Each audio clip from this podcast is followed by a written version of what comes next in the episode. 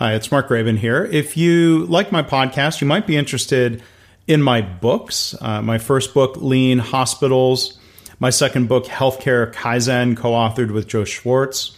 Practicing Lean, an anthology of stories from a number of authors. And my most recent book, Measures of Success. To learn more and to buy through Amazon, you can uh, support this podcast by going to leanblog.org slash Amazon. Hi, this is Mark Graban. I'm really honored that the 32nd annual Shingo conference has invited me to teach a half day workshop on topics from my most recent book, Measures of Success React Less, Lead Better, Improve More. The conference is April 16th and 17th in Orlando. My workshop will be Friday morning, the 17th. If you'd like to learn more, you can go to leanblog.org slash shingo 2020. Welcome to the Lean Blog Podcast. Visit our website at www.leanblog.org. Now, here's your host, Mark Graban. Hi, this is Mark Graban. This is episode number 99 of the Lean Blog Podcast for October 4th, 2010. My guests today are Brant Cooper and Patrick Vlaskovits, two entrepreneurs from California who are the co authors of the book the Entrepreneur's Guide to Customer Development, a cheat sheet to the four steps to the epiphany. Now, in the last year, I've taken a really strong interest in the so called lean startups world and methodology, led by people including Eric Ries, who I'll be doing a podcast with later this year. I've written about him and shared video of him on the blog. And Steve Blank, the author of the 2005 book, The Four Steps to the Epiphany. So, that is the book that Brant and Patrick have written a shorter cheat sheet book about, and we'll be talking uh, with them today. I hope this will be of interest to those of you both in traditional big companies or working in healthcare, in addition to people from the startup world. I worked for a software and consulting startup from 2001 to 2004, and I found that, to me at least, a lean startups material is a great way to think back through those old experiences and to think about my work in healthcare today in terms of developing new processes being customer focused, um, following the scientific method. I think there's some really interesting stuff here. So you can find the blog post about this episode with links to both Brant and Patrick and other material at leanblog.org slash 99. So as always, I want to thank you for listening. Well, I want to welcome today's guests, Brant Cooper and Patrick Vlaskovits. Um, Brant, if you could start off by telling us a little bit about yourself and your background. Sure, uh, Mark. I've uh, done a little bit of everything in, in my career. I started out uh, uh sort of on the technical side in IT and doing database development, um, managed uh, professional services, uh, then sort of started moving over to the dark side of product management and marketing and and ran marketing product management for a couple of, of startup companies. And now for the last several years, uh, I've been an independent consultant focusing primarily on uh, helping uh, young startup companies uh, get going and, and uh, achieve market traction. Okay, thanks, Brant. And our other guest and co-author, uh, Patrick Vlaskovits, if you could introduce yourself, please. Sure. So um, I've done also quite a few different things. Um, back right after college, helped found a, a web development shop uh, after which bounced around in Europe for a few years, and then uh, came back and uh, collaborated with uh, Brant on this book after reading the Four Steps, uh, which uh, changed essentially changed my my view of how to build a startup pretty radically as I was trying to build one. Well, thanks. And so you, you mentioned the Four Steps, and in Steve Blank's book. Um, for people aren't familiar with it, it's a book called The Four Steps to the Epiphany successful strategies for product that, products that win. And so, Patrick, if you can introduce your book, um, The Entrepreneur's Guide to Customer Development, you, you call it a cheat sheet to the four steps. So, so I wonder if you could describe the book and, and talk a little bit about um, this customer development process, as you call it. Sure. So uh, why don't I, I, I, kind of talk a little bit about the book and then I'll have Brant describe customer development in, in a little further detail. So Great the the the book was born out of uh, of Brant's and my passion for the Four Steps to the Epiphany, uh, which is a fantastic book and, and has been described by some as sort of the uh, the secret Bible of the Silicon Valley. Um, it uh, has tremendous explanatory power in terms of defining and explaining why startups make it and why don't. the the the reason we decided to write the book is because uh, because we wanted to basically distill the core concepts of Steve's book down to a, a very quick, readable format. You know, very uh, cheat sheet, as we say. Mm-hmm. Um, there's so much wisdom and knowledge in, in Steve's book, right. but we wanted to extract sort of the core core parts of it and then update it with some of the recent uh, thinking that had been done around minimal viable products. Um, Eric Ries's lean startups, Dave McClure's pirate metrics, um, concepts like product market fit, uh, which I believe uh, Marc Andreessen is is uh, had had originated or popularized, and then uh, Sean Ellis's sort of forty percent rule for product market fit as well. And, and Patrick, then if, if you could talk a little bit about what do you mean by uh, a customer development process? I mean, it sounds different. A lot of organizations would talk about product development, but this is a very different methodology, right? Yep. So, so the way I would I would describe the customer development process from a super high level is engineering processes for sales and marketing. So uh, again, at, at, a high level, if if uh, if you look at customer development as questioning your own assumptions, testing your hypotheses, and, and doing that by quote unquote getting out of the building by talking to your customers, uh, then then that is sort of the high level uh, uh, process. And then implementing specific principles like uh, like Patrick were mentioning seeking product market fit and uh, some of the uh, integrating some of the customer development work that you're doing into uh, your development processes. Uh, so then you can you can look at customer development as this high level, test your assumptions all the way down to details of actually how you get out of the building, how do you engage in customers, how do you bring that information back and integrate it into your your product development as well as your your other uh, business operations. Mm-hmm. And, and so I mean, you, talk about this idea of you know a process for sales and marketing. When you say it's sort of a traditional view that people would think, well, wait, you know, sales and marketing that's creative, that's not a, a repeatable process. I mean, do, do people cringe or, or, sort of push back at this notion of actually having, or as you said, engineering a process for doing that?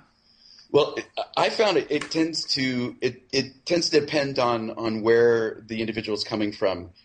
I think it apply it it appeals to uh, technical people. Um, so in in the past or traditionally, technical people uh, sort of want to throw their hands up in the air and say, "Listen, marketing, sales, that's for somebody else to do." Uh, it, you know, it's sort of this fluffy stuff. I don't, I don't get it, and um, I think that that leads to potential problems, uh, especially when you're when you're actually bringing that product to market. Because hey, you know, maybe nobody wants the product because because that interaction with the potential market didn't happen. Uh, so having a, a, rigorous process that technical people can follow um, that, that allows them to test their their market and business model hypotheses during product development uh, appeals to the technical people, and they find it to be a, a very powerful concept. Um, so I find I find a lot of uh, uh my clients are are from that side of the house. Mm-hmm. Uh, it's definitely a harder sale, in my opinion, to sort of traditional sales and marketing people. But I also think that uh, as we as marketing analytics has become popular, what we find is that there are a lot of sales and marketing people that also are drawn to uh, or forced to uh, look at return on investment, and so for their marketing activities or for their selling activities. And so, if that's the case, then having these processes is a means of doing that. Right, and and Patrick, maybe you can comment or elaborate uh, on this some more. But when Brant brought up the point of getting technical people out to talk with customers, I mean, this is uh, could be viewed as maybe either you know a much more integrated approach to engineering and sales and marketing instead of being in you know silos where you know we develop a product and chuck it over the wall and, and you go sell it. I mean, is that uh, that that to me that seems similar to what you see with lean and other settings where instead of somebody designing um, a hospital building and then chucking over the wall. I don't know how you chuck a building over a wall, but you know, hand it off to the people that actually have to run the place. This seems like a much more iterative, integrated approach. Is that fair to say? Uh, without a doubt, absolutely. And and you know, talking uh, Steve Blank and Brant and I, we, we sat down to talk about this, and and I think Steve even said the most important thing that someone can take out of customer development, if they take nothing else away, is to get out of the building. And and I couldn't agree more. Where right. where it's you you got to as a, as there's an entrepreneur named Dan Martell. He talks about he goes you have to get your you have to get your customers reality, and and what that what that means is. the end of the day, you are not your customer. You you know you have different problems. You view the world differently. You have different limits, budgets, uh, you know, uh, and you know, like you said, it, it, so much sort of hitherto has been okay. I'm going to design something very cool. What I think the customer needs, I'm going to chuck it over the wall and he should just use it, right? And then getting out of the building really sort of obviates that uh, intentionally and forces you to to kind of recognize the the realities of, of the of the customer and, and you know what the, how they're solving their problems and and the things they do. And I know when I did this, I had major epiphanies when I realized that my customers weren't rational. Hmm. Uh, and they knew they weren't being rational. For example, pricing decisions, and they would explain to me that they would actually pay, rather pay more for uh, my product uh, than uh, if they could have a steady, if it could be a monthly sort of um, uh, a cost versus a one-time spike that may have been that may have been actually may have cost them less. You know, and for me, maybe I was a complete naive, but but for me that was a major epiphany when I realized my customers even know they're not being rational, but there are there are limits and there's reasons why they are perhaps not being rational, and, and you can only have those sorts of epiphanies about your product and about the problem and the, about the solution if you're getting out of the building. And, and I strongly yeah. believe that. Well, and that to me sounds an awful lot like the lean principle of going to the Gemba, and, and not just in a manufacturing setting. Know, Toyota famously, when they went through a redesign of their minivan, had the chief engineer from Japan come and rent minivans of different makes and models and literally drove them coast to coast across the U.S. and Canada, you know, to, to put himself, I mean, as you were saying, he is not the customer, but he was trying to at least live a day in the life of the customer. And so maybe the question to Brant, you know, one of the things that jumped out to me in Steve's book is this idea of, you know, before you go to customers and start throwing product ideas at them, that you really have to understand what a day is like for your customers. So can you talk about some of that early customer understanding process that, that's sort of different here? Sure. So it, it's uh, it's very typical for uh, for product developers, for technical people, for founders uh, who are passionate about the solution to immediately want to pitch their solution. Uh, and so it's important, it's vitally important that, w- that when you get out of the building and you're talking to your customers, uh, that you don't influence their answers by immediately showing them product and saying, "Hey, doesn't this look great?" And, and you know, your your audience is it's going to be nice typically, and they're going to nod their head, and, and you're going to go away thinking that you've got this great market, but you actually haven't you haven't learned anything. And so the the key to uh, customer development is that it's a learning exercise in the beginning, and uh, and so when you go and uh, are are interviewing or talking with your customers, it, it's it's important that you're actually trying to find out what their pain is before you're pitching the solution. Uh, so I think that's something that actually uh, trips up a lot of people. Uh, and so there are a number of there are a number of ways that you you can do that with customers. Uh, you, you want to ask open ended questions. You want to make it not like a, an interview, but it's more like a conversation. So hopefully you've you've pulled together a, a meeting that is that is uh, not too formal. You're not there to pitch them. You're not there to sell them. You're actually there to have a conversation about what are the problems that they're facing inside their business. Mm-hmm.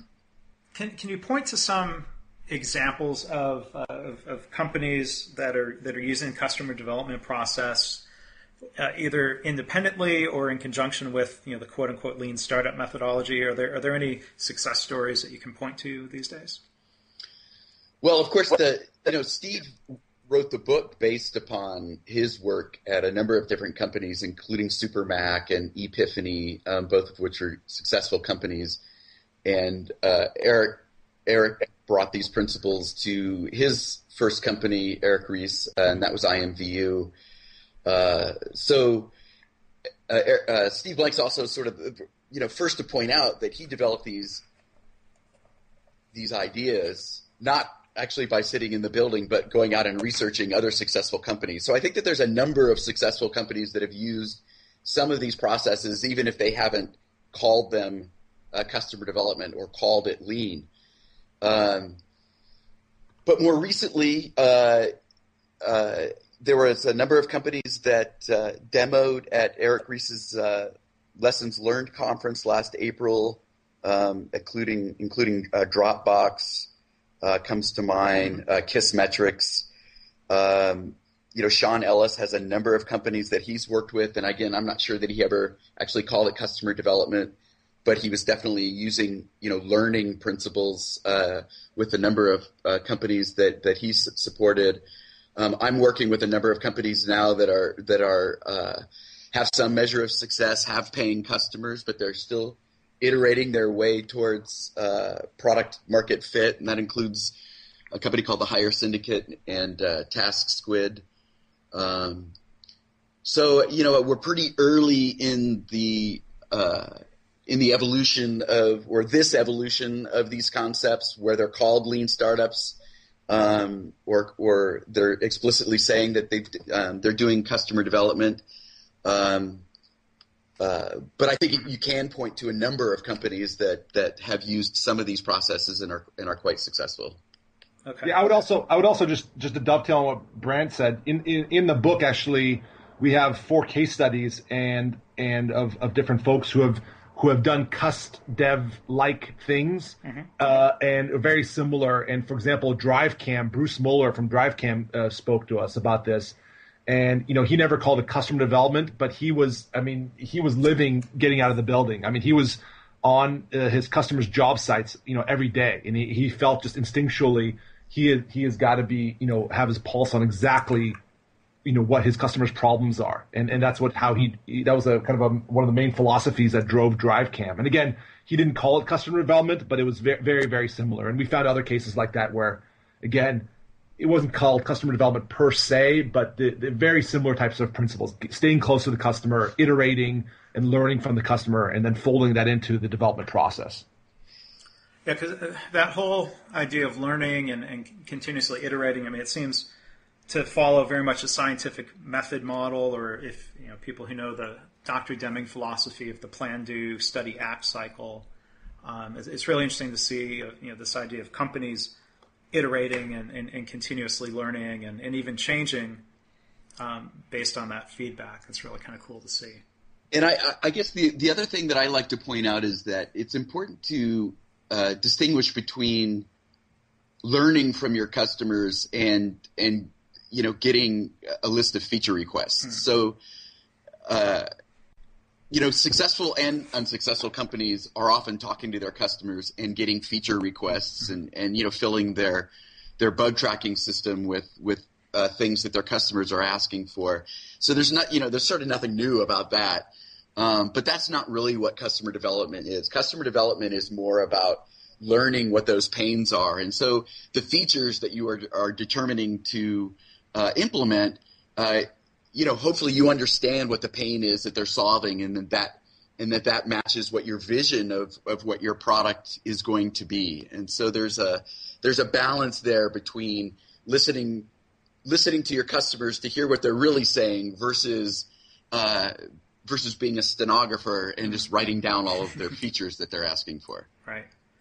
Now, I mean, do you feel like there's broader adoption within Silicon Valley or, or other uh, startup hotbeds um, where where this has become you know trendy or, or something that VCs are looking for, or, or is that sort of a moot point in terms of um, looking for investors? I mean, it, it, seems to me that companies going through this process tend to get to market earlier. Do you see more startups that are able to bootstrap themselves um, through this approach?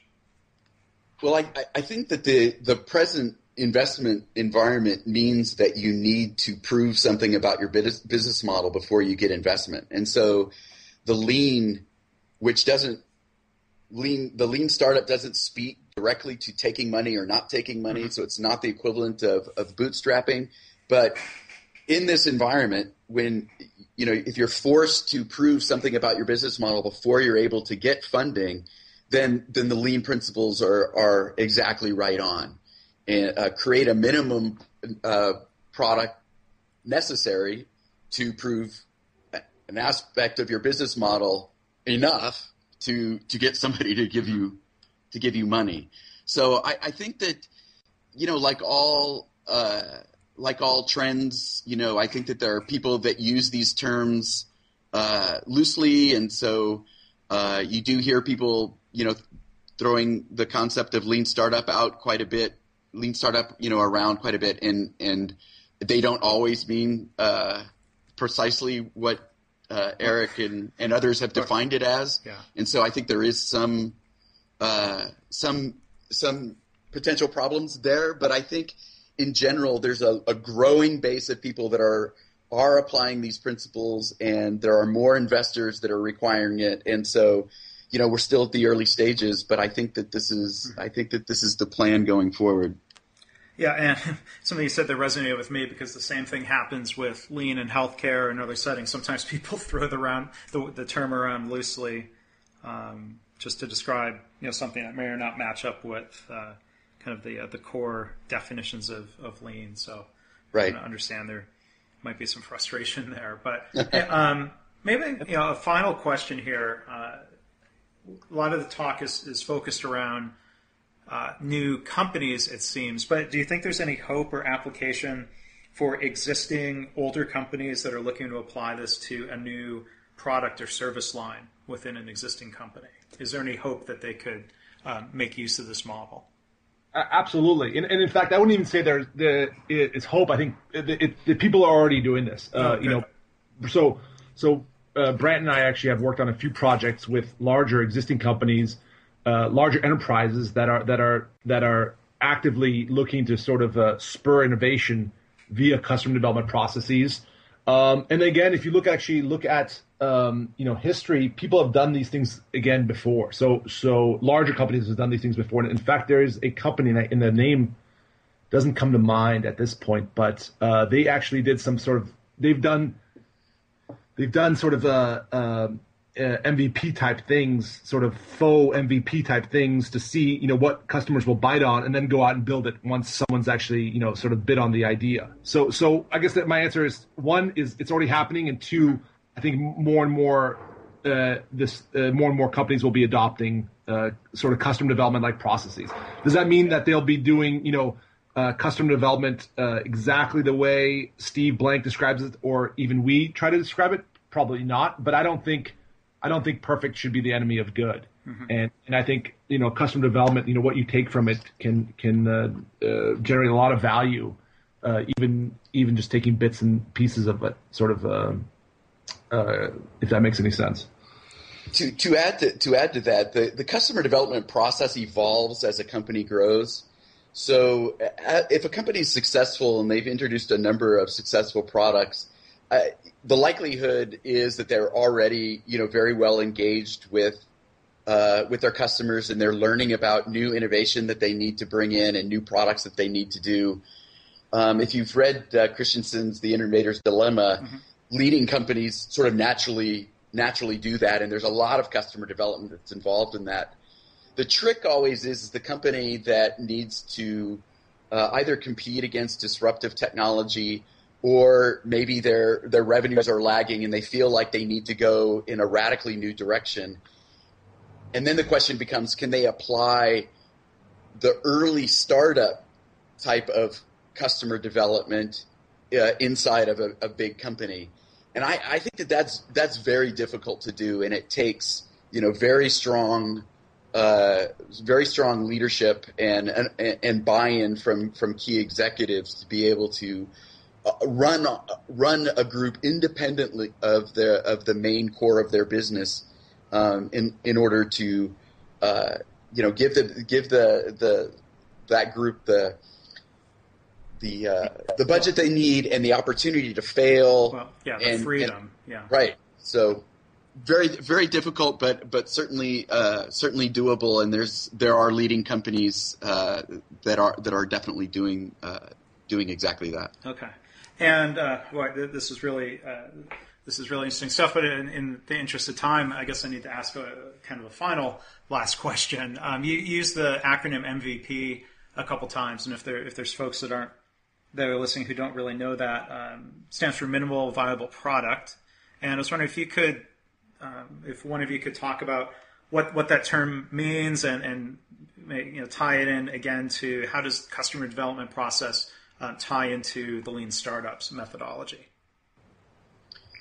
Okay, so uh, the minimum viable product is in uh, Patrick's and in my nomenclature. We talk about the minimum viable product being the minimum functionality necessary for you to achieve a, a measurable objective by your customer paying something. And so that's I guess it's it's a rather esoteric definition, but but what we're really trying to get to is that if if you're just trying to test some part of your business model, and and we we recommend that you're testing something um, that is of risk to your business model. So if you if you pass this test, then then it's good to move on. If you don't, it's time to pivot. Um, but that test may be that you want your customer to pay attention to you, to click on a button, to agree to a demo. Uh, and so you have to pl- provide enough functionality that gets them to do that so that you have proven a, a specific objective that is measuring this, this risk. So sort of in the, in the, in the larger, the larger concept, it typically means that you're building only what's necessary for a customer to pay for your product because you've then proven at some level your business model and, and, and you're sort of good to go on uh, go on from there. I, just, just to add to what Brant said, a lot of people misunderstand MVP and they uh, they take it to mean uh, uh, an almost intentionally sloppily built product, uh, uh, and then they kind of wonder why. You know, they, it's almost it's kind of weird. I've seen this all the time on the net. You know, people kind of complain why their MVP isn't getting any traction. You know, it, an MVP, depending on your product and your vision and who your customer is and what solution you're providing, it could very easily be a hundreds of thousand dollar uh, uh, MVP or even million dollar MVP. There's no, does, there's no, there's no uh, rule that Eric Ries or or anyone has handed down saying that MVP has to be a, a piece of crap. Uh, if pardon my language, mm. you know. And right. so, and I think that that has to be sort of stated. That it, it depends on, it depends again, like Brant said. You know, it's a product with the few fewest number of features uh, needed to achieve a specific objective, and that users are willing to pay right? In yeah. some form of a scarce resource. And that could be time, money, what have you, right? You're, you're trying to learn something. And I think the, word, the, the word viable is as important as, as minimum. right. Right, exactly. And so I think a lot of people really misunderstand. A lot of people get really excited about MVPs and they, you know, they'll do a landing page and things like that. And that may work for certain uh, problems and certain solutions, but for often I think very, you know, very visionary things or, or perhaps um, uh, services that rely on network effects uh, those things may not work, right? So it all depends, and and I really get kind of irritated when people don't really understand or don't really grok, you know, what an MVP is, and and they kind of just use it to be kind of lazy, if that makes any sense. Right. So not sub minimal and not sub viable, but minimum viable product. We'll put the emphasis on the V. That's right. All right. Well, cool. Hey, um, Brant Cooper and Patrick Vlaskovits, um, authors of the Entrepreneur's Guide to Customer Development, a cheat sheet to the four steps to the epiphany. Uh, want to thank you for taking time out today. Where, where can people pick up the book or, or, find you on the web if they want to read more or reach out to you? They can find it at custdev.com. So C U S T as in Thomas, D as in dog, E V.com. Um, and they can also get the paperback on Amazon. They can search for either Brant or myself or just the Entrepreneur's Guide to Customer Development. And uh, Patrick blogs at vlaskovits.com, and I blog at uh, marketbynumbers.com. Well, great. Well, I hope listeners will go and check that out and um, take a look at the book. And I want to thank you, Brant and Patrick, for taking time to talk today. Really interesting stuff. Mark, thank you. Thank you, Mark. Thanks for listening. This has been the Lean Blog Podcast. For lean news and commentary updated daily, visit www.leanblog.org.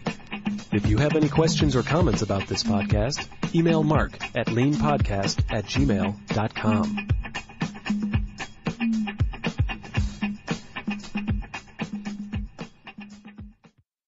Hi, it's Mark Graban here. If you like my podcast, you might be interested in my books. Uh, my first book, Lean Hospitals. My second book, Healthcare Kaizen, co authored with Joe Swartz. Practicing Lean, an anthology of stories from a number of authors, and my most recent book, Measures of Success. To learn more and to buy through Amazon, you can uh, support this podcast by going to leanblog.org slash Amazon. Hi, this is Mark Graban. I'm really honored that the 32nd Annual Shingo Conference has invited me to teach a half day workshop on topics from my most recent book, Measures of Success React Less, Lead Better, Improve More. The conference is April 16th and 17th in Orlando. My workshop will be Friday morning, the 17th. If you'd like to learn more, you can go to leanblog.org slash shingo 2020.